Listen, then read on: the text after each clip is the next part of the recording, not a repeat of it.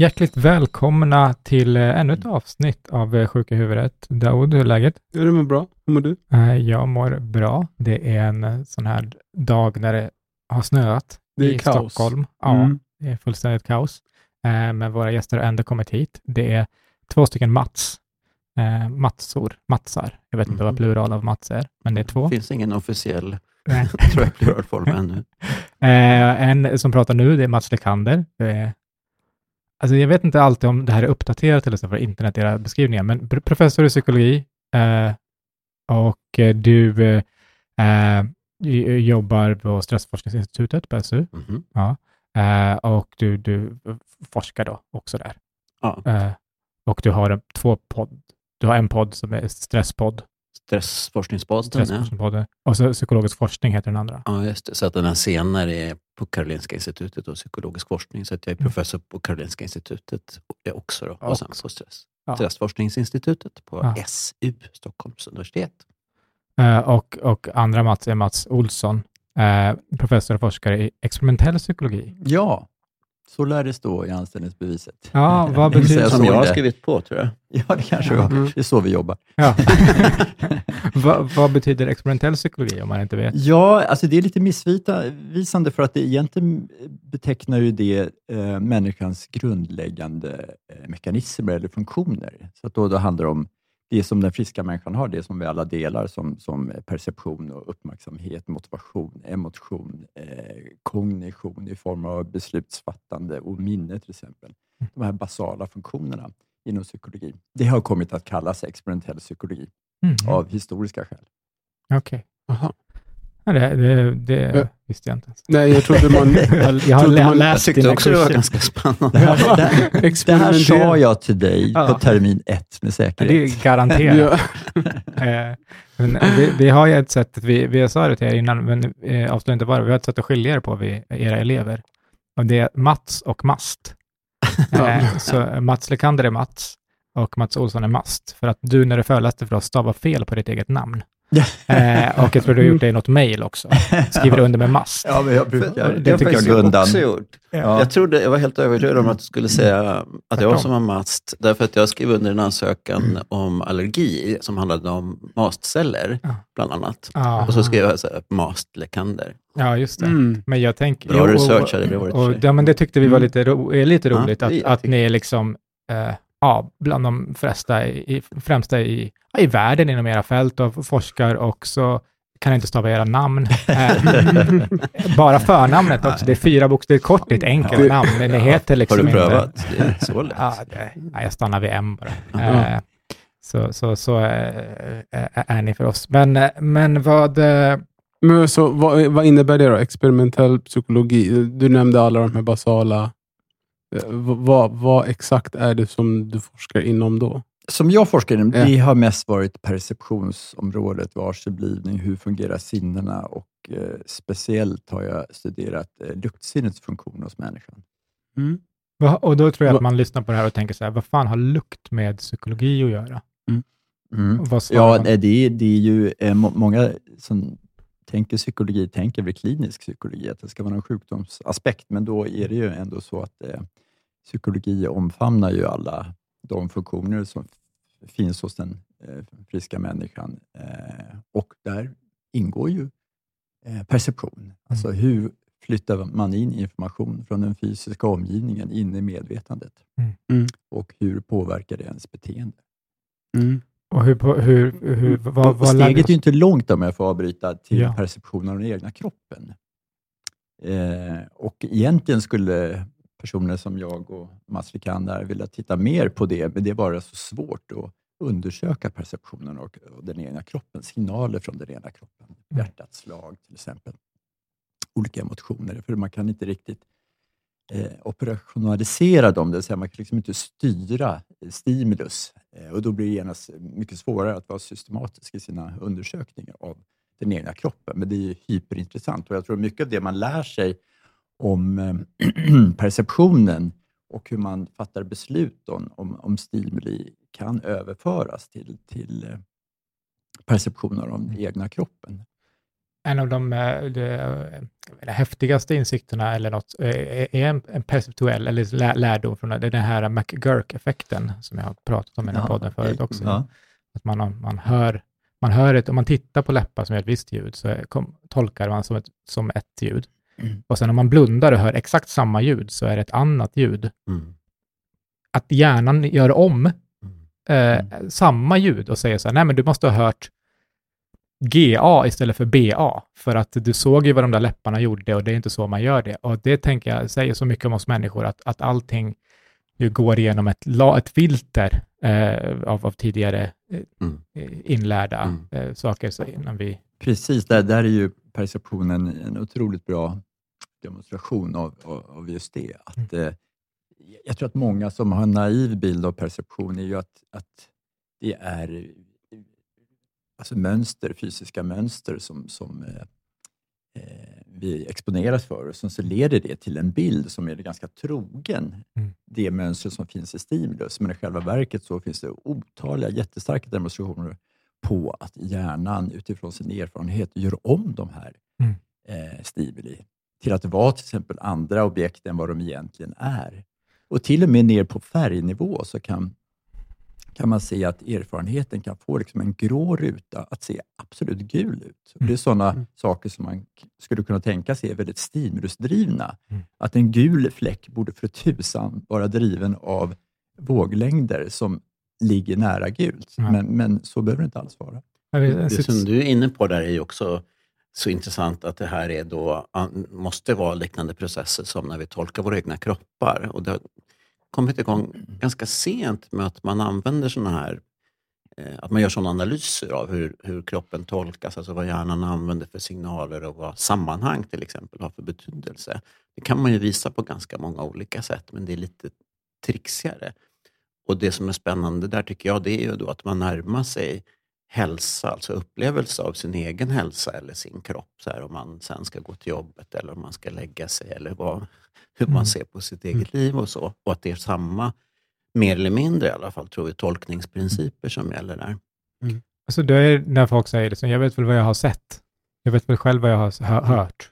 Exakt. Nej. Jag såg det med mina egna ögon. Ja, jag har ingen Mm. aning. Ja. Mm. Och då Mm. får man ju lägga till minnets, eh, Ja, minnet som ytterligare ett filter Mm. Ja. ovanpå det perceptuella filtret. just, just Som gör att det blir väldigt svårt att säga att, att jag såg det och jag minns det. Ja. Precis Till, som till det sådana var. som oss ja. i alla fall. Ja, Ja. det tänker jag. Vi köper ingenting. Då, Gå termin ett på psykolog. ja, exakt. Sen kan du snacka. Ja, sen kan du Mm. Men det är, för då, då är det så att en, en gul citron i mörker, eller en citron är ju inte Precis. gul i mörker, men, men vi ser den där i, köket. I, Mm. det, Mm. doft och det gör hjärnan. Jag vet hur en citron ser, ser ut, säger hjärnan. Du ska Mm. få se, den är Mm. gul. Det är lömskt. Mm. Det är lömskt. Men funktionellt. Det tjänar oss väl. Just det, Ja. vill du förklara varför? Vad, vad tänker man? Ja, ja men alltså de här, att, att- citronen är gul, även om du ser den genom i ett blått ljus, hjälper ju dig att eh, behålla det som kallas för konstansfenomen. När vi rör oss i världen så har vi ju olika objekt och människor och eh, då, då måste vi veta att de är samma, fast de, deras, bilden av dem förändras radikalt Mm. i olika ljus till exempel. Eller om jag ser dig nu och sen ser jag dig snett bakifrån nästa gång så är det bra om det finns eh, processer som överbryggar den extrema skillnaden det är i liksom bottom-up information. Den Mm. stimulusdrivna bilden är ju väsentligt annorlunda.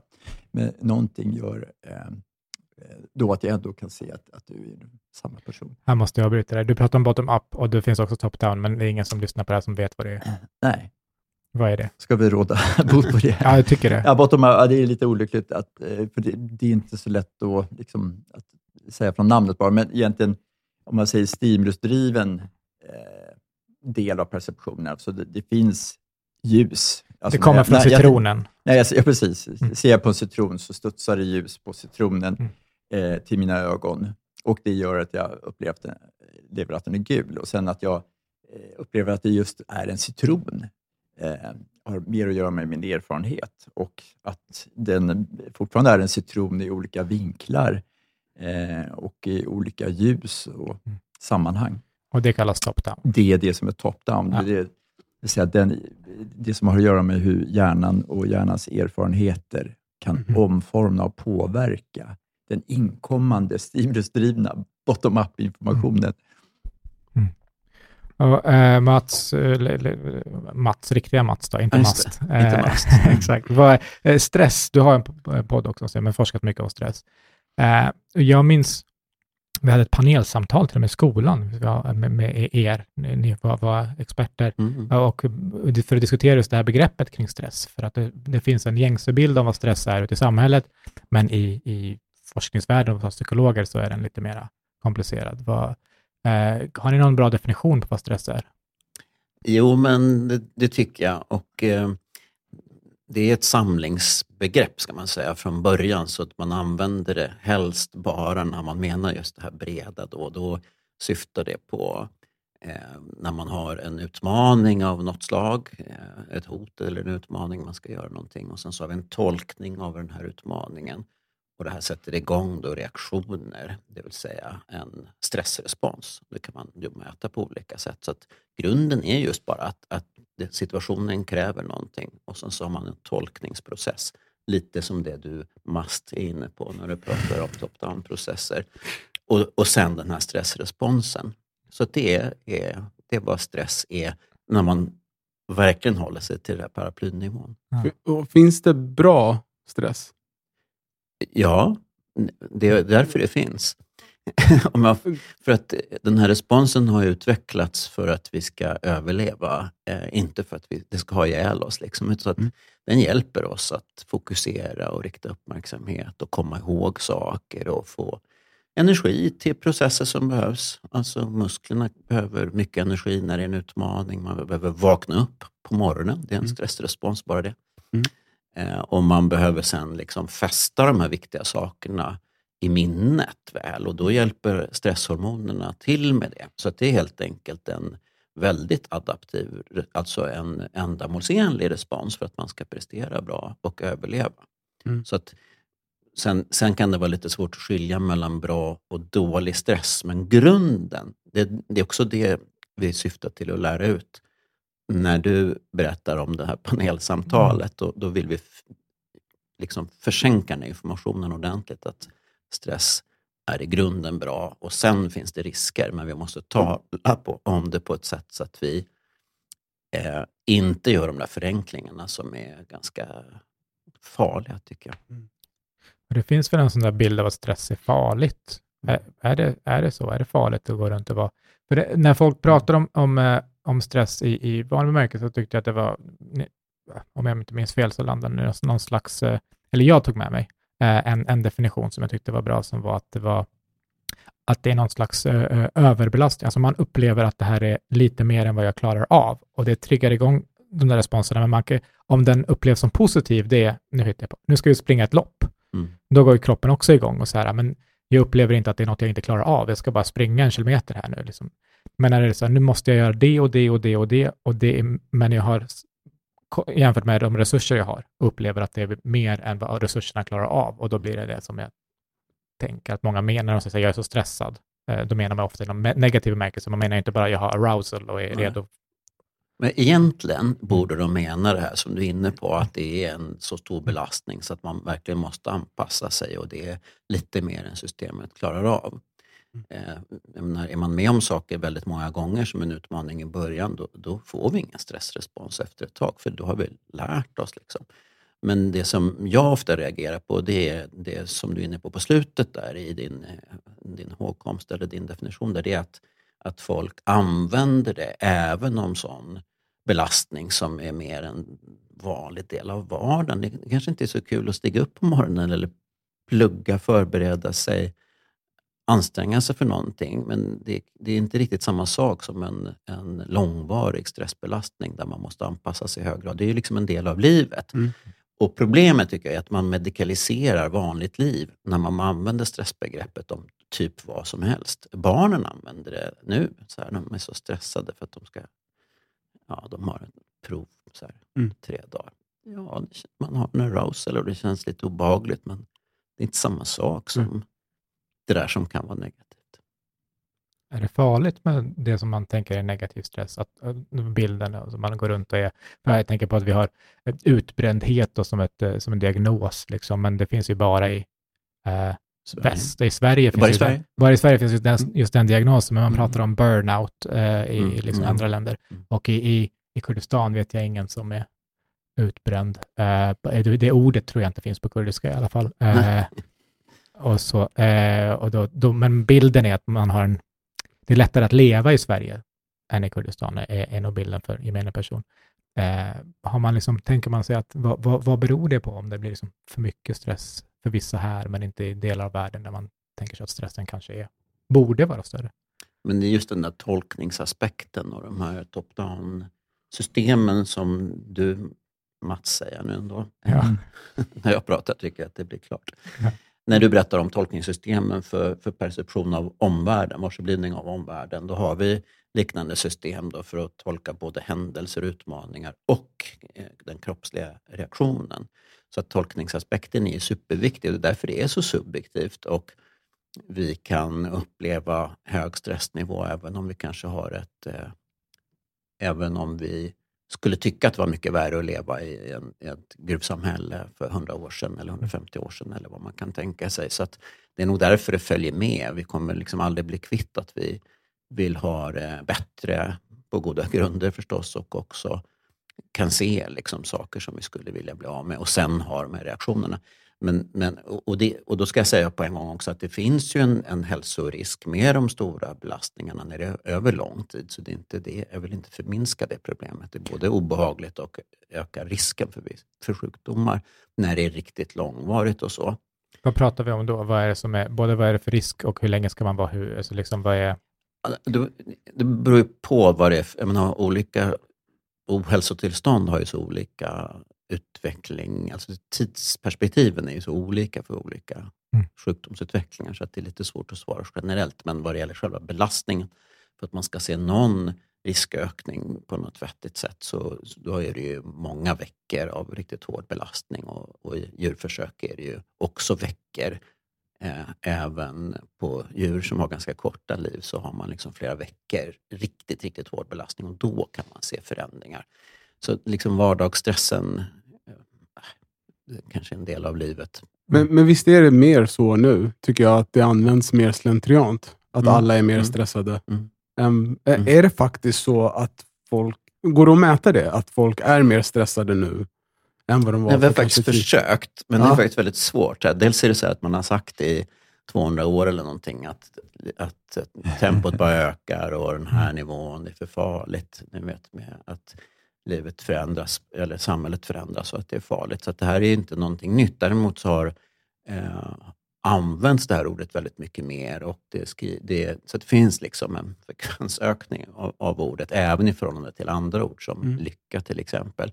Så det finns ju på folks agendor. Eh, men när man har försökt, det är svårt att ha data för det då, om, om stressnivån ökar. Mm. Eh, vi, vi har eh, försöker lite grann då och då en trend som vi tror att se, det här är inte publicerat ännu så det är lite preliminärt, det är att man tycker att arbetslivet blir värre och värre trots förkortad arbetstid, i alla fall som vi haft under lite längre tidsperspektiv.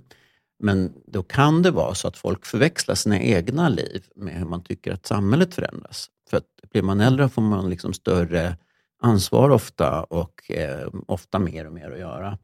Eh, och då kanske det är en ålderseffekt, men man Mm. tillskriver här till, till förändring av samhället. Ja, det, det måste inte vara samhället som ändras. just det. Det har- kan det ju vara också såklart. Ja.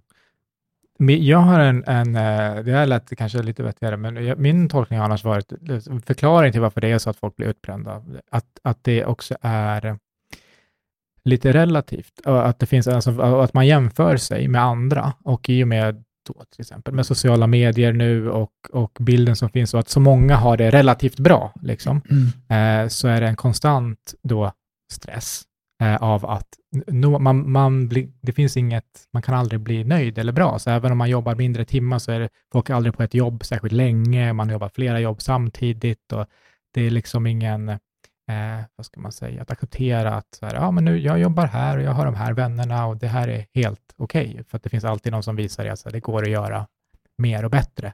Eh, att det kanske påverkar i, i den här tolkningen av Mm. att det man har och gör är otillräckligt, vilket Mm. gör att man ständigt är jagad för att hitta mer. Liksom.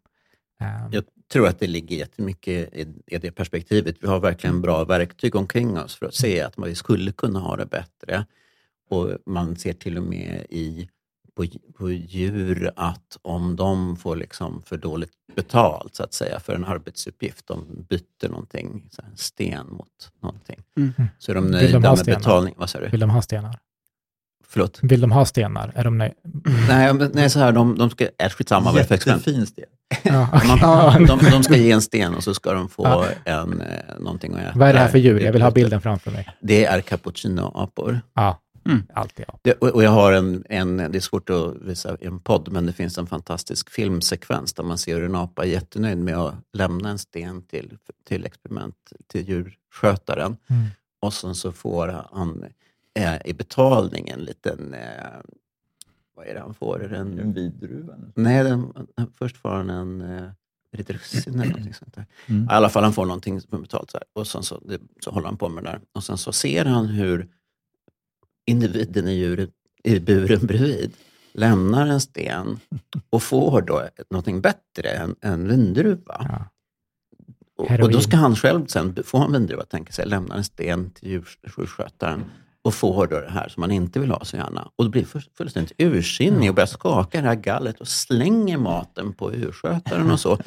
Därför att det som har hänt då, det är att det har ju vär, då har den fått en för låg lön. Liksom. Ja. Eller hur? Ja. Någon annan får ju bättre lön för samma jobb och det Ja. är en stressrespons. Ja. Mm. Då, då ändras hela förutsättningarna. Du säger cappuccino-apor, då tänker jag på latte-apor. Och då går jag över till sociala medier. Ja. Hur, eh, forsk, forskar du någonting där också? Kring hur det är liksom, Nej. st- just stress? Kring, Nej, vi har lite så här, försöker få koll på mediapresentationen av, av eh, stressbegreppet, men Okej. inte sociala medier i sig. Man ska säga att man forskar om att man inte har något publicerat, så att sen när ens Flashback-konto kommer fram och allt man har skrivit där, så kan man säga att det var i forskningssyfte bara. Eh, Oh, ja. ja. eh, va, eh, men eh, eh, vi, eh, Mats Olsson, du Mm. var ju min handledare i, när jag skrev C-uppsats. Mm. Eh, det kanske du inte minns. Tyvärr. Det var faktiskt ett och ett halvt år sedan. Ja, ja exakt. Eh, men då, kom, nå- någonting som vi, varför vi valde att skriva om det, var, tyckte det var väldigt intressant med det här beteendemässiga immunförsvaret. Eh, Uh, och det, det vi skrev om var något som kallas för parasite stress theory, apropå stress, då, uh, som teoretiserar att ju mer uh, hot om parasit och sjukdom det finns, desto mer ja, xenofobiskt slash rasistiskt blir ett samhälle eller en grupp, för man vill säga att du, den som är ut, i utgrupp, som inte tillhör vår grupp, är större risk att den har en patogen, någon sjukdom som kommer att ta koll på oss alla. Så vi måste hålla oss, de är inte välkomna här helt enkelt. Eh, så ville vi testa det, men då kom vi i kontakt med det här med, med beteendemässigt immunförsvar. Kan du berätta lite grann om, om, om vad det är, för jag tror inte att folk vet alls. Nej, det tror inte jag heller. Men på sätt och vis är det ganska naturligt. Man tänker sig att man undviker att bli sjuk. Ja, det låter ju som en otroligt viktig elementär sak. Och, och, och i, i extrema yttringar, om, om någon skulle börja kräkas på tunnelbanan så tar man ett steg tillbaka och folk som ser smutsiga ut eh, eh, kanske man undviker också. Ehm, eh, om det är någon som har något läskigt sår i ansiktet så vill man inte röra vid det. Så att det, det finns ju massor med sådana observationer som vi alla känner till. Vad jag och, och Mats Rikander här har gjort tillsammans, det är att titta lite närmare på hur bra man kan tänka sig ett sådant eh, beteendeförsvar är. Och då har vi tittat på individer som vi har gjort experimentellt sjuka eh, genom att eh, spruta in ett medel i blodbanan som innehåller molekyler från eh, E. coli-bakterier som då eh, drar igång framförallt det allmänna immunförsvaret. Och då blir man hängig och känner att man får lite feber och lite ont i lederna och, så, och då har vi en sjuk människa och så kan vi göra det en gång med ett sånt här medel och en gång utan. Och så kan vi jämföra inom individen och på det sättet har vi lyckats eh, hitta de mer subtila uttrycken för att vara sjuk och, och, och då genom att eh, sampla de här uttrycken, presentera det för andra människor för att se hur bra vi är på att upptäcka att folk är sjuka. Och det börjar med att vi gjorde ganska länge sedan nu en, en eh, studie av just kroppslukt. För vi vet Mm. att från eh, mus och råtta att de kan undvika varandra. Att en, en, en, en råtta undviker en annan råtta som är en främling Mm. eh, om den är sjuk. Ja, okej. Och Mm. då vill vi kolla om det funkar på samma sätt eh, eh, för, för människa. Ja. Och då visade det sig i den här första studien att, att människor som är behandlade med det här medlet, eh, de, som har någon slags experimentell sjukdom, de, eh, en systemisk inflammation i kroppen, de luktar tydligen lite mer aversivt än, än Mm. andra människor. Och det har vi lyckats upprepa nu två, tre gånger. Så att, eh, ändå inget annat labb som har gjort just den studien, men, men eh, så Det verkar verkar stämma. troligt. Och sen har vi också då passat på att titta på små nyanser i ansiktet, små nyanser i hur man rör sig, hur man låter och då också hur man luktar och se att man inom några timmar med inflammation avger subtila signaler som man kan upptäcka. Gör det här någon skillnad i, apropå in och utgrupp? Alltså om man, eh, har man ko- kollat på det eller några andra, med om, du vet, om det är ens familj och sånt där? För jag har för mig att det fanns någon sån del i teorin att om det är min familj, då borde det inte bli för jag ska ta hand om mina Nej, egna. precis. Där, där, och det har man väl också sett i djurstudier, att eh, en, en eh, mushona eh, förskjuter inte sitt barn om det är sjukt, utan tvärtom. Mm. Där, där kan man se hur man ökar på eh, omsorgen om, om det här musbarnet. Eh, medans, så att det här gäller mest eh, främlingar, den här logiken. Och det är ju väldigt rimligt, eh, om man tänker att bli sjuk är verkligen allvarligt. Alltså, menar, det, alltså man, man tappar ju resurser väldigt mycket om man får en influensa till exempel.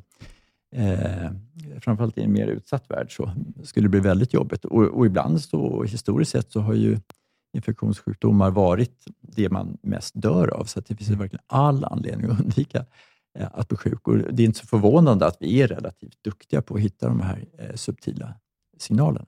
Så när man säger till någon som man tycker ser sjuk ut, att du ser ju sjuk ut, då stämmer det oftast. Att en person faktiskt är sjuk. Eh, ja, det stämmer. Alltså me- mer än slumpen, så att säga. Ja, Men det är inte det. så att, att man kan gå in och, och, och liksom peka ut de här som är behandlade med det här medlet. De har en mycket lätt påslag av inflammation och knappt en grads feber. Eh, så att, eh, och, och man får gissa vem som är sjuk och frisk. Då kanske man, i, om man har det sjuka och friska ansiktet bredvid varandra, kanske man har rätt i ungefär 70 procent av fallen. Mm. Får man bara se ett ansikte och ska säga, är det här sjukt eller friskt? Då kanske man har rätt i 60 procent av fallen. Mm. Och här är ju slump 50. Mm. Men på marginalen kan det ändå spela roll och dessutom tittar vi på en sak i taget kanske. Mm. Så att, menar, om jag får se en person som både luktar lite andra och rör sig lite annorlunda och låter lite annorlunda och ser lite annorlunda ut, så Mm. kan ju de här Mm. ehm, Allting tillsammans gör att... precis göra att, att den här detektionsprocenten ökar. Och då, då, precis som du säger, då, då tänker man sig att det är ett immunförsvar som har utvecklats evolutionärt för att jag ska kunna upp, så jag slipper bekämpa sjukdomen. Så jag ser den, Ja, jag håller alltså, borta. Jag, jag, tänker det, men frågan är ju liksom om det här är någon slags multipurpose-del som hjärnan har. Mm. Alltså att vi, vi, vi kan skilja på sjuka och friska precis som vi kan skilja på råa och mogna tomater. Det, det ingår bara i vår expertis. Så det är inte säkert att just det här är någonting som har evolverat så att vi är sjukt bra på det här. Däremot finns det andra saker som kanske ligger närmare en sån förklaringsmodell, som till exempel att man, om man ser sjukdomsrelevanta stimuli, så kan man också dra igång sitt eget immunförsvar. Vad, vad kan det vara? Och, ja, det skulle kunna vara, det finns till exempel en studie där man eh, visar eh, sjuka människor, bilder på sjuka människor som, som nyser, Mm. eh, till exempel. Och Då kan man se att, att de här eh, personerna som ser de här människorna på bilder som nyser får ett, ett, immunförsvar som, som snäpper upp lite. Just. Och det, det är kanske också i någon form av inlärning, men, men det kanske är mer någonting som, som just den kopplingen som eh, möjligtvis eh, evolutionen har liksom installerat. det kan ju vara ett hot om, alltså infektion kan ju vara ett hot då som föreligger som gör att man drar igång det där. Eh, Men man ser ungefär samma sak när man har ett liksom mer hot om våld eller någonting sånt där. Då har man också en stressreaktion som gör att man också får en liten så här förberedelse i de vita blodkropparna i immunsystemet att bli liksom lite alerta. Så, där. Och, Mm. så att frågan är då om det här är eh, utvecklat och liksom specifikt för att undvika sjukdom, eller om det är Mm. den här multipurpose-grejen, att det är bra med en alarmreaktion i olika sammanhang och det råkar vara bra även för att undvika sjukdom. Precis. Det vet det, vi inte riktigt. Nej, det vet vi inte riktigt. Även just den här studien jag refererar till gjorde just skillnad på, på eh, gunpoint, alltså våldsamma bilder, Mm. och, och de här Mm. nysbilderna. Så, eh, och, och fick en, en skillnad då, att det större immunpåslag av, av de sjukdomsrelaterade bilderna. Det är Men teoretiskt, det var en studie. teoretiskt sett, då, om man skulle titta på bilder Mm. på sjuka människor lite varje dag, skulle man få ett bättre immunförsvar då? Ja, alltså det där ligger ju långt borta att kunna svara på egentligen, men, men det finns ett antal studier nu som, som visar att tittar du under en viss tid, kanske 10-20 minuter eller sånt, på, på bilder som är sjukdomsrelaterade, och det kan vara då bilder som visar sjukdom specifikt eller bara är äcklande, Mm. då kan vi se eh, effekter på eh, eh, någon slags eh, liksom en Förhöjd ökning i, i bered- ja. immunresponsen. Ehm, Men är det ett Men- bättre men sen- immunförsvar? Fler vita blodkroppar med... Ja, men vi, antagligen skulle man vänjas efter ett tag och vi tror Ja, inte, eller har inga tecken på att liksom Förmodligen. vårdpersonal är, då skulle de ha enorma problem med allergier och olika effekter och Ja, att man trimmar upp immunsystemet. Och jag får bara lägga till att, att då ett bra immunsystem, alltså ett uppiggat här, det är ju, det är ju i termer av att det är lite mer aktivt på ett, ett visst sätt Mm. och som antagligen är bra i ett infektionsförsvar. Men det är inte säkert att det är bra för den här individen. Mm. Därför att just man kan ha ett sjukdomstillstånd där man inte har en, ett dugg nytta av det här, utan snarare en del av problemet, Mm. att man piggar upp det. Vi vet inte hur stor den effekten är, men Apropå det här med im- immunförsvar så, och, och parasite stress theory, så har man liksom, där finns det ju bara korrelationer där man tycker att man kan, vad man kan förklara eh, hur det här borde vara. Så, här. så till exempel tittar de på så här, var i världen eh, hur man äter olika mat, kollar de på olika ingredienser och så. Eh, var är det varmast i världen? Ja, där. Eh, Okej, där borde man ha mer sån här eh, kryddstark mat, för det är antipatogent, det dödar liksom sjukdomar. Ja, det har man. Lite sådana saker. Och en sån sak av immunet var att eh, då tänker man sig att typ så här, påfåglar, va? Att, eh, och sånt, så här, eh, eh, sånt som har, att de har liksom råd, eh, så har vi handicap principle, de har råd att försämra sitt, eh, så det är bara de med riktigt dål, eller bra immunförsvar som har råd att göra sånt som är dåligt för deras liksom, utveckling. Så att, och samma sak tror jag med, med att typ, testosteron ska vara, det är det som gör att man får som, det som kallas för secondary eh, sexual characteristics, typ skägg, alltså det som gör, man, när man kommer in i puberteten liksom. Men det också hämmar immunförsvaret.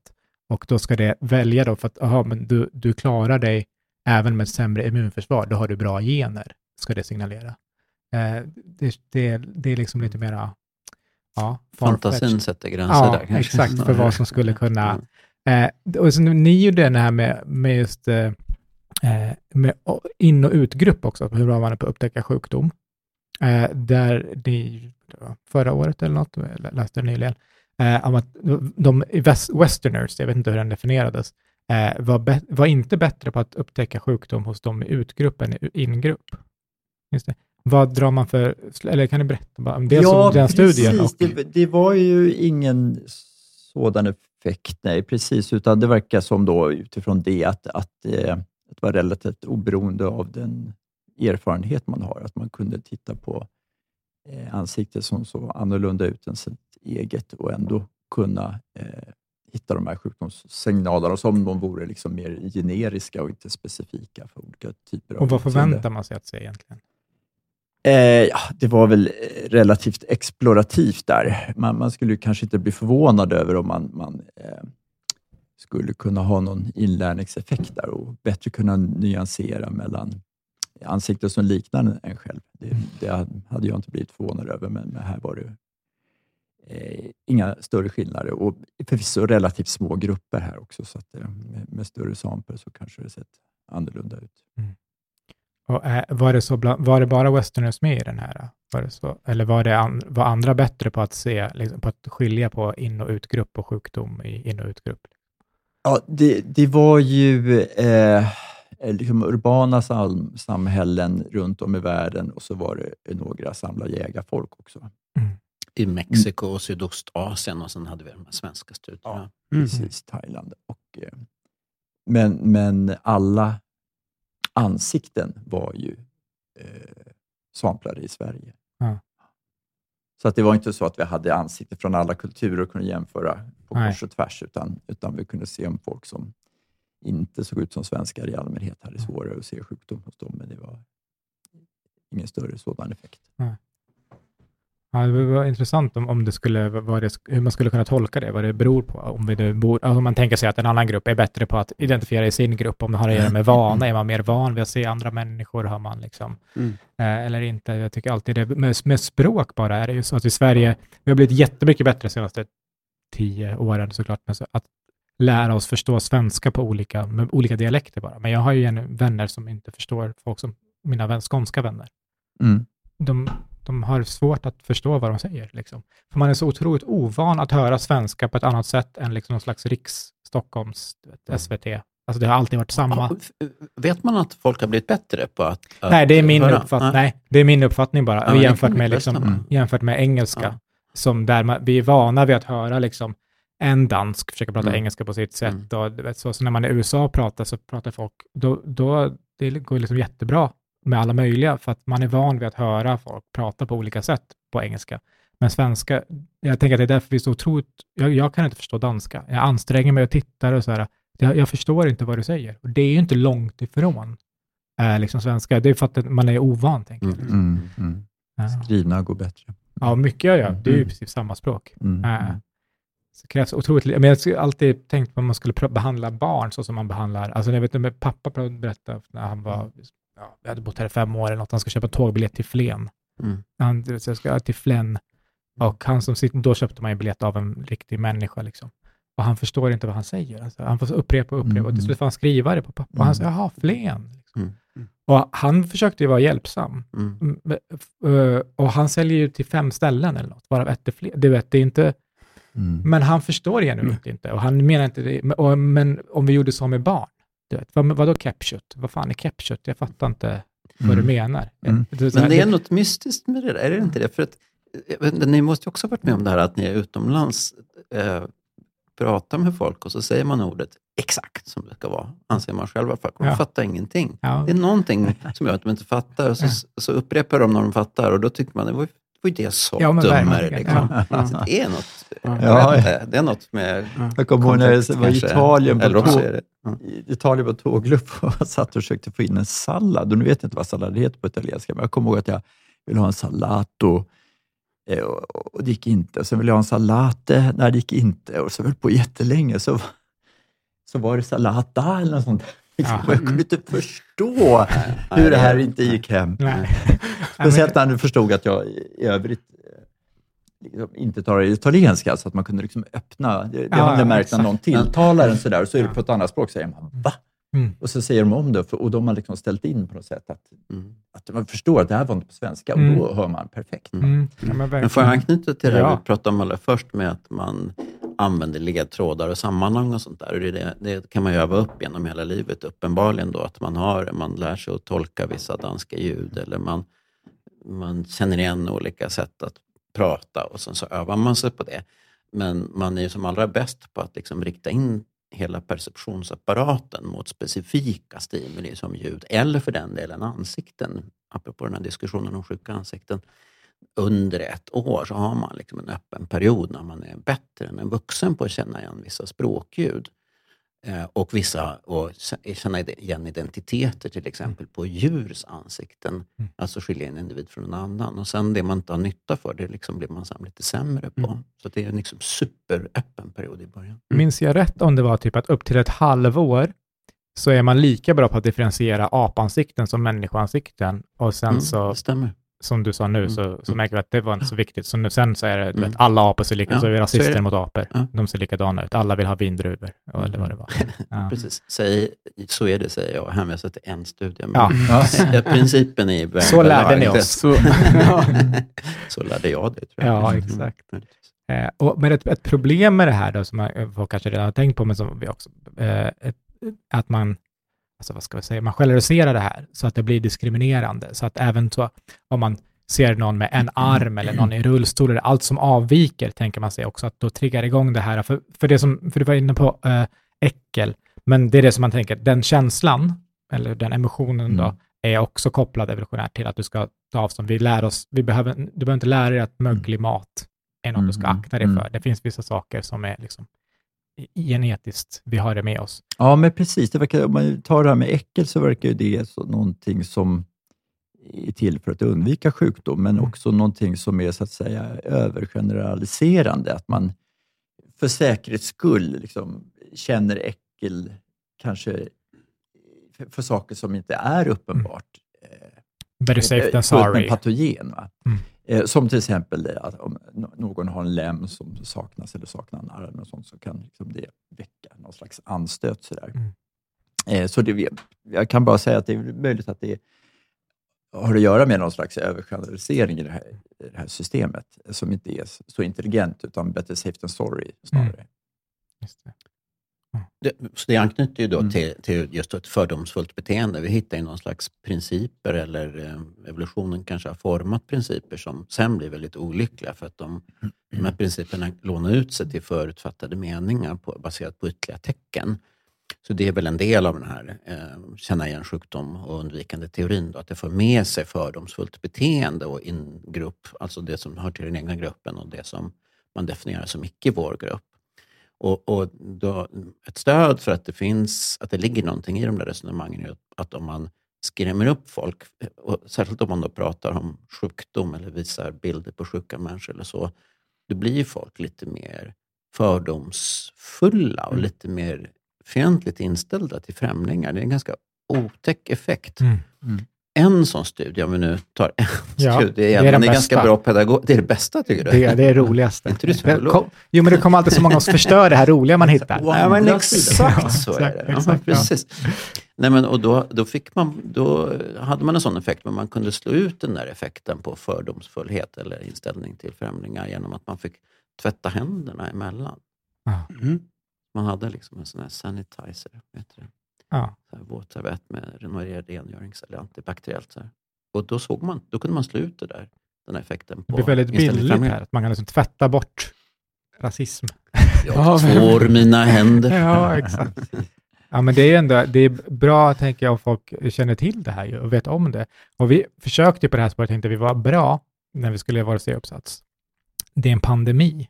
Inte bra att det är pandemi, men när kan man göra en sån här eh, undersökning och kolla om sjukdom påverkar och gör människor mer främlingsfientliga mm. eh, än under en pandemi, där teorin är då att hot om sjukdom ska göra folk mm. eh, främlingsfientliga. Eh, men det, jag tror att ni sammanfattade det som att vi har, vi har sällan sett så här dålig data Har du sagt så? Ja, ja. och Mats och Arnaud. Dåliga studenter? Nej, de, har, de hade också rätt. Det fanns massa problem som inte nödvändigtvis var ett, ett dåligt arbete. Men, men, eh, ja, nej, det, det var det inte och ni jobbade extremt och ovanligt självständigt. Men man såg, man, man, man, såg inget eh, i alla fall. Men, eh, nej, men mm. man får komma ihåg att data som inte visar skillnader mellan olika betingelser är inte automatiskt dåliga data. Nej. det är sannolikt är de genomsnitt de bästa. Men, ja, men det var inte bara de det att, masserade. Nej, det var inte bara det att det inte visade resultat, alltså att vi tänkte att det skulle visa mm. en sak och det visade inte det. Det visade bara inget. För vi, det, teori var då att vi utsätter folk för hot om sjukdom genom att de fick läsa i, i den gruppen så fick man läsa artiklar om hur farligt det är med covid. Mm. Ett om hur äckligt det var, man ser någon film om så här, du vet, när, viruset tränger in i cellen och det var sådana ord och sånt där. Och sen fick man läsa artiklar om att det var långtidscovid och det här kommer, det här kommer fortsätta. Mm. Uh, och liksom att det är farligt och för att tänker vi trigga igång det här, ja det finns ett hot. Liksom. Och så fick de andra läsa om det, snöröjning och mm. irrelevanta grejer. Eh, och sen så skulle vi testa om man var, göra något ekonomiskt spel och se om man var mera generös mot människor som var i ingrupp. Men folk satt bara och klickade, alltså det var digitalt. Så det var liksom i princip ingen som gjorde, svarade på frågorna, utan man bara de tryckte på en knapp, alltså man såg på responstiden och så här vad de gjorde. Mm. Som, så vi vet ju inte ens om, för det var ju då var det så givet att den här primingen fungerar, är det så här. Men det verkar, primingen fungerade inte, alltså att göra dem trigga igång den här äh, responsen. De var inte mer oroliga för covid än andra gruppen. Mm. Sen tänker vi att det beror på att det inte är ett så stort hot när vi gjorde det här ett år in. Folk är inte genuint rädda för att dö av covid, folk, utan folk var mer trötta på Ja, men vaccinationen var igång och allt. Folk Ja, var mer... precis. Och också helt ärligt, folk Mm. dog ju Mm. in. Folk som Ja. man kände, alltså be beklagar om, Mm. om någon känner någon som har gjort det, men i princip så, jag känner ju någon, Ja. men, men det var väldigt få, folk upplevde inte det här, Mm. tolkar vi det, så, som ett genuint hot. Körde ni det här på eh, någon Mechanical Turk eller någonting som... Ja. Ja, så där. Det kom ju någon artikel nu nyligen som eh, hävdar att, att sådana data är nästan helt värdelösa. De Ja, gav en, en procentsats av hur många giltiga, riktiga, bra responser man fick och den var väldigt, väldigt låg. Vad sa ni? Mechanical Och- Turkey? Ja. En sida där man kan liksom... eh, Man kan göra studier där och så kan man då ha ett konto och så kan man fylla i massa med eh, enkäter och sånt så får man Ja. pengar för det. Jaha. Men då kan man också sätta robotar och, och göra det där. Ja. Eller också kan man bara sitta och hacka sig igenom eh, Ja. väldigt snabbt. Eh, bara Och vi försökte komma undan det genom att så här, man får, man får du får så mycket betalt, ber, beroende på hur du svarar så kommer det påverka hur mycket du får betalt. Men det var ju inte så stor skillnad att det gjorde någon att det spelade någon roll för människor. Nej, det var ju liksom skillnad på 14 spänn eller någonting. Och, ja. eh, och är det för stor skillnad, vi, vi, det ville vi inte heller att det skulle vara, att de skulle tro det, för då, gör vi att, då svarar de bara det de ska svara för att få mest pengar, Mm. inte det som de genuint tycker. Ja, det finns ju massa eh, så, saker att, att förhålla sig till, men det var ändå, vi, vi, vi tänkte att det var bra. Ja, och apropå det, hur svårt är det att, att eh, forska? Jag tycker, jag har sagt det till alla som är här forskar, men min bild av, av forskning innan, det var att det är kul. Man sitter, man har en tanke, undrar om det här är så här, undrar om apor gör så här, så hämtar man en apa och så kollar man med, eller ett gäng apor. Liksom. Ja, men typ. Mm. Eh, och så, och så, ja, så var det eller nej, så var det inte. Ja, då vet vi det. Men det är ju så eh, fruktansvärt mycket admin och eh, saker runt omkring, och så, är, är min bild nu snarare. Men ni som eh, ja, gör det här, hur skulle ni säga, är det Ja, ja, precis. Jag, jag har just lärt mig att Bob Dylan till och med sjunger om det. Det finns en strof som någon spelade upp för mig en gång som var Research is just paperwork. Så att jag, vad, vad fick han till? Han är ju inkännande karln. Ja, men som skriver för jättelänge sedan och det är så här, Det ja! var konstigt. ja, Och från honom också. ja. Ja, eh, jo, men eh, vad, vad är frågan? Är det, är det liksom det jobbigt att forska? Är det Ja, kul att forska? hur, hur är det? Ja, men, Det är ja, Det men jag ska börja. Det är absolut Stressigt. roligt. Och menar, just um, det här nyfikenhetsstyrda forskningen som, som jag får göra, som då är liksom en preklinisk forskare, den, det kan man väl göra ändå. Men, men den är ju väldigt kul, kan jag tycka. Att just att jag söker pengar, och det är jobbigt att få pengar, det är roligt. Ja, Men, men oftast så får man ju inte pengar. inte. Så det är väldigt mycket sök. Nej, Ja. jag menar, om man söker till Vetenskapsrådet, som är första största givare, så är det ungefär 10 procent som får. Ja. Så det gäller för forskare att hela tiden tillhöra någon slags topp 10 procent tillräckligt ofta, så Ja. att man ska gå runt. Så det, är, det är väldigt hårt på det sättet, skulle jag påstå. Mm. Men eh, när väl pengarna är i hamn så är det ju roligt att, att forska och som just säger, liksom, undrar hur det där funkar. Mm. Liksom att man, man, har, man anar någon slags eh, forskningslinje. Så här mycket vi vet vi, så vill man putta fram den där linjen. Eh, och Då kan man få göra det utan att det finns liksom någon nyttoaspekt på det direkt, utan bara för kunskapens skull. Och Det är liksom väldigt häftigt och det kanske inte alla tycker som betraktar studier utifrån. Till exempel de här Ig, No- Ig Nobel-studierna där man får pris för, för studier som är first make you laugh and then to think. Det var när de lyfte, det var det här jag berättade om, när de lyfte eh, noshörningar upp och ner. Mm. Jag fick de förra året, eller för, förra, för att se hur det påverkade dem. Eh, Ja, och då kan man tycka att det finns ju 17 noshörningar kvar, låt dem vara eh, nu. Men det var för att de transporteras så. Och ingen har kollat innan om det är farligt eller inte för dem att transportera noshörningar ja, på en helikopter. Du vet, helikopter flyger de upp och ner. ja, Men det var lugnt. För. ja. Så det var ett Det var tråkigt att Bra det dött exempel. sådär. Ja. Mm. I alla fall, så där finns väl många exempel på, på forskning som kanske allmänheten tycker är underligt att man får pengar Mm. för, för det är ju ofta statliga medel som, som går till det. Mm. Många av de Nobelprisen som ges i fysiologi eller medicin är faktiskt baserat på så här nyfikenhetsdriven Mm. forskning och som sen visar sig påverka allmänna kunskapen eller komma till nytta. Ja, men det är, och, och apropå då våra sinnen och som ni var inne på, jag tänkte vi har pratat lite grann om hur påverkas, alltså om man då blir sjuk, eller hur, hur är lukten påverkad till? För man kan känna på doften om någon är sjuk. Påverkas våran doft? också? alltså vårt luktsinne? Vårt eget Ja. eh, luktsinne. Eh, Ja, det beror lite på vilken typ av sjukdom man har, men, men fra, framförallt så förändras eh, saker som är relaterade, som till exempel aptit. Mm. Och eh, det, det har man sett i, under så kallat sjukdomsbeteende. När man väl är sjuk så, så har man en speciell beteenderepertoar och in, i den så, eh, så ingår att, eh, att man äter mindre, att man, man förlorar aptiten. Ehm, och det, det är rimligt att det är kopplat och man tycker saker luktar mindre gott. Mm. Ehm, eh, dock ska jag samtidigt säga, en studie, vi har tittat på det lite det där, titta på de här personerna som vi gör sjuka och så har vi bett dem skatta lukter och vi har sett ganska svaga effekter. If anything så ser vi att folk tycker att, att man skattar matrelaterade lukter som, som mindre goda Okej. i en kontrollerad studie. Ehm, Så på det sättet så eh, skulle jag säga. Sen om man skulle ha någon direkt förändring av själva eh, basala funktionerna, till exempel om man skulle ha lägre eller högre trösklar, alltså mindre sensitivitet vill jag låta vara osagt. Och det kan ju ha att göra med, med infektion och, och eh, tillträde till luft till, till receptorytan i näsan på grund av snor och svullnader och sådana saker, så att det är svårt att mäta. Då.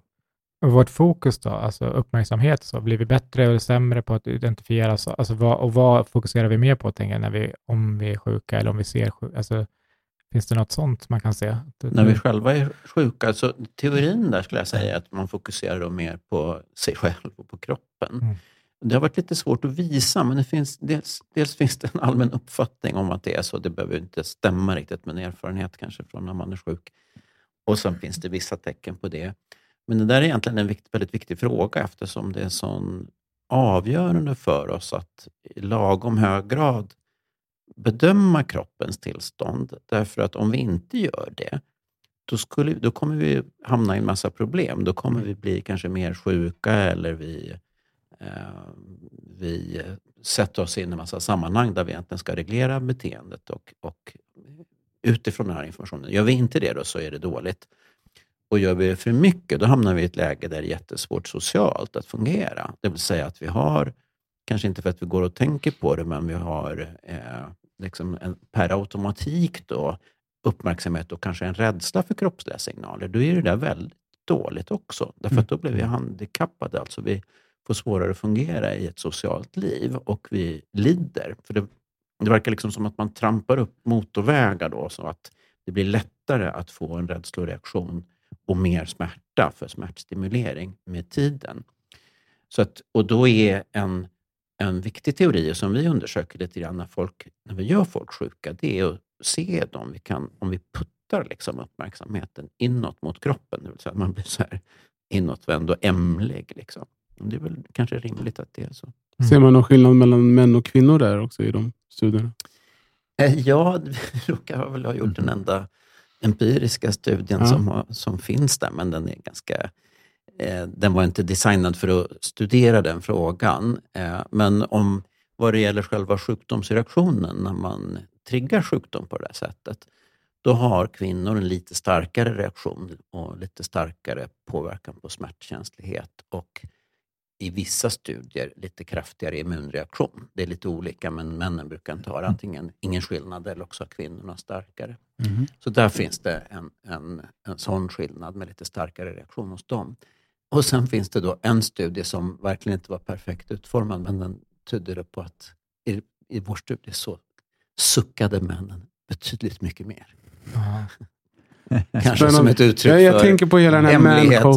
Man-cold, man-cold eh, Ja, så att Ja, säga. jag Alltså att. Ja, men det var lite Mm. det som undersöktes där. Va? Och, Ja, det var det.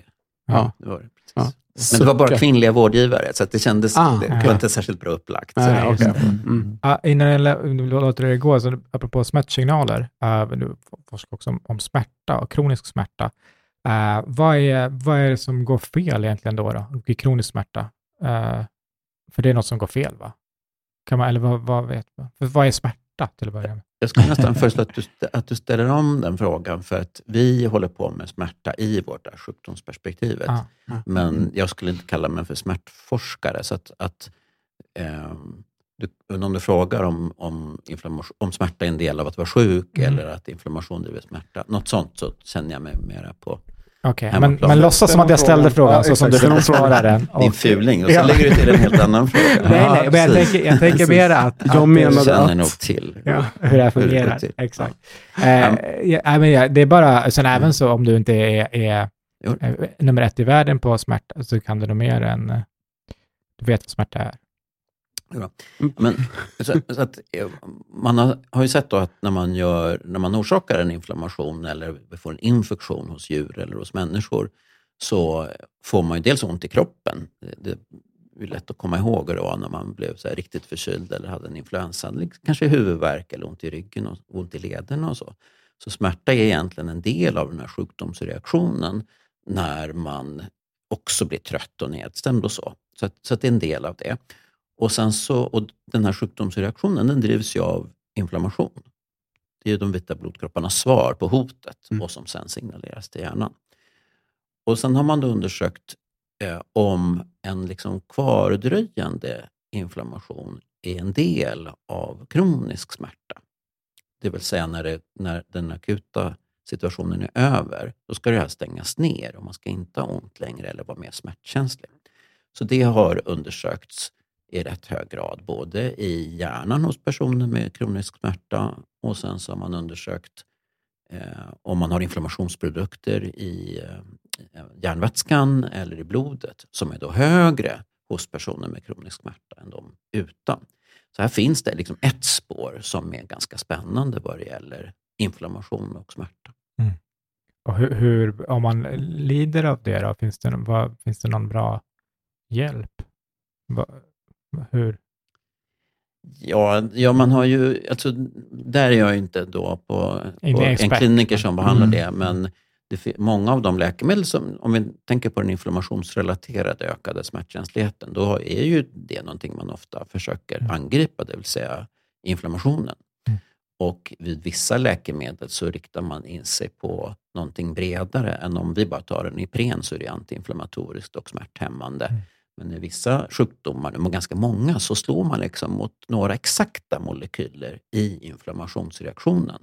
Mm. Och då är det för liksom en undergrupp eller för tillräckligt många personer en väldigt effektiv behandling mot deras sjukdomstillstånd, inklusive smärta. Och då lättar ibland så här, den här hjärndimman de kan känna och sånt. Så det är väl kanske antagligen en undergrupp där det där är viktigt. Mm. Sen kan jag lägga till också att när man har en akut eh, inflammationsreaktion, så där när vi gör folk sjuka med att spruta in det bakterieämnet, då får vi en tydlig påverkan på smärtkänslighet. Och, så att man blir lite mer som en kronisk smärtpatient, Mm. om vi får popularisera lite, Mm. under några timmar. Mm. Eh, faktiskt också inklusive hu- hur hjärnan reagerar på smärta. Så det tycks som att man blir sämre på att stoppa smärtan. Mm. Det är ju en del av hjärnans funktion att liksom reglera upp eller reglera ner smärtkänsligheten. Då tycks det som att vi reglerar ner den sämre när vi har den här sjukdomsreaktionen.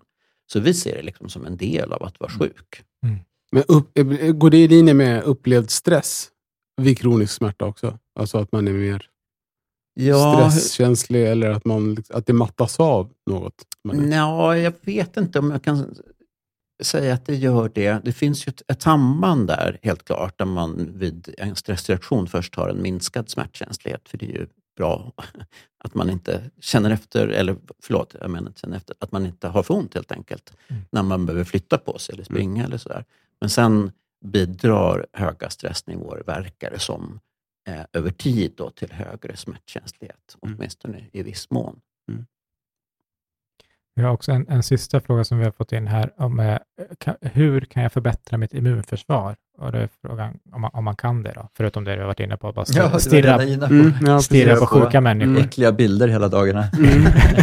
Det verkar ju ganska enkelt jämfört med att motionera. Ja, verkligen. Ja, Uppdatera ditt Instagramflöde bara. Ja, ungefär så.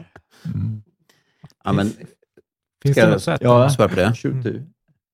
Eh, och, och då får man väl kanske lyssna på en klinisk immunolog eller infektionsläkare eller någonting och höra vad de säger. Men ur vårt det här hälsobeteendeperspektivet som vi kan svara på, då är det ju just att, att, att leva ett sånt eh, hälsosamt, allmänt hälsosamt liv som möjligt. Och det, så då, det betyder då att man till exempel eh, har en fysisk aktivitet som är rimligt stark. Eh, det här verkar ju då vara eh, reglerande för immunsystemet. Där finns det nog en viss effekt. Kost spelar roll, lite oklart hur mycket, men sömn spelar roll också. Inte på det där sättet som folk ofta tror, att det är väldigt farligt att inte sova någon natt eller ett par. En snöboll här Ja. mot studiofönstret, det var ju spännande. verkligen. Eh, medans liksom, man ska inte slarva med sömnen över lång tid. Då, det kan ju bidra då till, till försämringar, inklusive ett säm- försämrat infektionsförsvar. Mm. Så Men det är bra att vara sjuk, va? bra att vara sjuk för, vad? för att sova. För immunförsvaret, för att lära immunförsvaret och vara, vara rustad. Jag har, Ja, det jag har den bilden att jag, Mm. jag tror att jag har ett ganska bra immunförsvar, Mm. men jag har hade fruktansvärda första eh, immunförsvarsomständigheter under första åren i, i, i livet. Liksom, på, i, I syriskt fängelse och på flykt i Iran, papperslös och sånt där. Eh, och var, var nära att dö flera gånger. S- Satan vad starkt Ja, men immunförsvar du- jag har nu. Så att då, när du klarade det uppenbarligen. Ja, då, det så, som inte dödar. Exakt, ja. eh, Men det finns ju sån aspekt att, att man behöver ett visst input i immunsystemet för att det ska lära sig att utveckla både tolerans, att inte bli sjuk mot vad det ska vara, pollen eller någonting Mm. annat, men också att reagera snabbt. Liksom, snabbt upp och så Mm. snabbt stängas av. Eh, och det har att göra med inflöde också, information in i det där systemet. Mm. Jag tänker att eh, som småbarnsförälder, Mm. att man boostar upp sitt immunförsvar något, under de åren åtminstone. Mm. Kan det finnas något i det? För att de blir sjuka hela tiden. Ja, men precis. Barnen drar hem eh, massa saker eh, och eh, smittar sina föräldrar. Du, Ja. du, om det är bra på lång sikt, det, är inte jag rätt person att avgöra, men det är ingen tvekan om att du, att du får en immunitet mot de här patogenerna, alltså Mm. smittämnena som du utsätts för. Mm. Det är liksom samma princip som vaccinering, men, Mm. men du blir ju avsevärt sjukare av de här infektionerna ja, just. än vid en vaccinering. Så Ja. att du tränar ju immunsystemet, men om det är bra på lång sikt vet jag inte riktigt. Kanon. Stort eh, tack för att ni ville komma hit och berätta om det här. Om man vill eh, höra mer, så du har två poddar. Ju. Mhm. Du har noll. Ja, Så, Än är, så länge. så ni del, en podd i ibland är jag med i hans poddar. Ja, men det är perfekt. eh, och eh, någon specifik fråga till, till Mats och Mats så finns också eh, mats.j.olsson eh, ki.se. säga. Man kan mejla dig. Du är inget bra på att svara, men man kan försöka. Eh, det var tipptopp. Ja, inte riktigt. Eh, Nej, Ja, det, eh, det, det, relativt. relativt. Eh, och du, du finns också mats.lekander.uu, nej, Att, eh, KI.se. ja, KI.se säger vi för enkelhets Och skull. här. SU.se. Ja, ja, Ja. SU.se. Ja, men precis. Man kan, eh, och Mm. de poddarna, ja. Eh, stress, Stressforskningspodden, som är en kulturell forskningspodd om stress och hälsa. Där vi blandar in en massa kulturaspekter för att slå in budskapet. Och sen så psykologisk forskning som är mer hardcore, rakt på sak. kanon. Och eh, tack till alla som, som lyssnat och om ni vill eh, eh, ja, fråga oss någonting så är det sjuka i huvud 1 at gmail.com eh, och så finns vi på Patreon slash sjukaihuvud1.com tror jag. Mm. Kan inte riktigt. På Instagram. Eller hur? Och på Instagram, exakt. Eh, ta hand om varann. Tack så mycket. Detsamma. Tack. Hej, hej. Hej. Tack, hej. Mm.